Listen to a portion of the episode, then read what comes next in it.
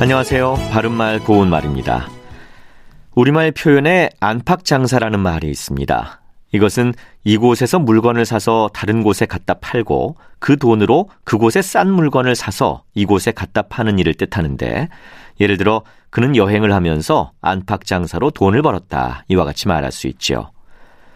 여기서 안팎이라는 표현의 기본 의미는 안과 밖인데 이것을 안팎이라고 쓰지 않고 왜 안팎이라고 쓸까요?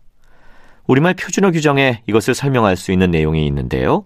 그것은 두 말이 어울릴 적에 비읍 소리나 히읗 소리가 덧나는 것은 소리대로 적는다는 것입니다.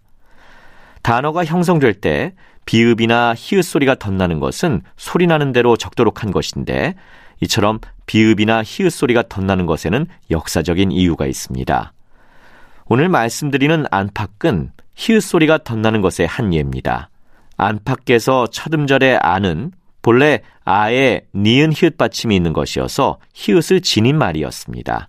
이 히읗이 단일어에서는 탈락했지만 복합어에서는 일부 남게 된 것이지요. 다시 말해서 안팎은 현대의 안과 밖이라는 말이 합해진 것이 아니라 안이 히읗 소리를 가지고 있던 시기에 형성된 합성어가 오늘날까지 이어진 것입니다.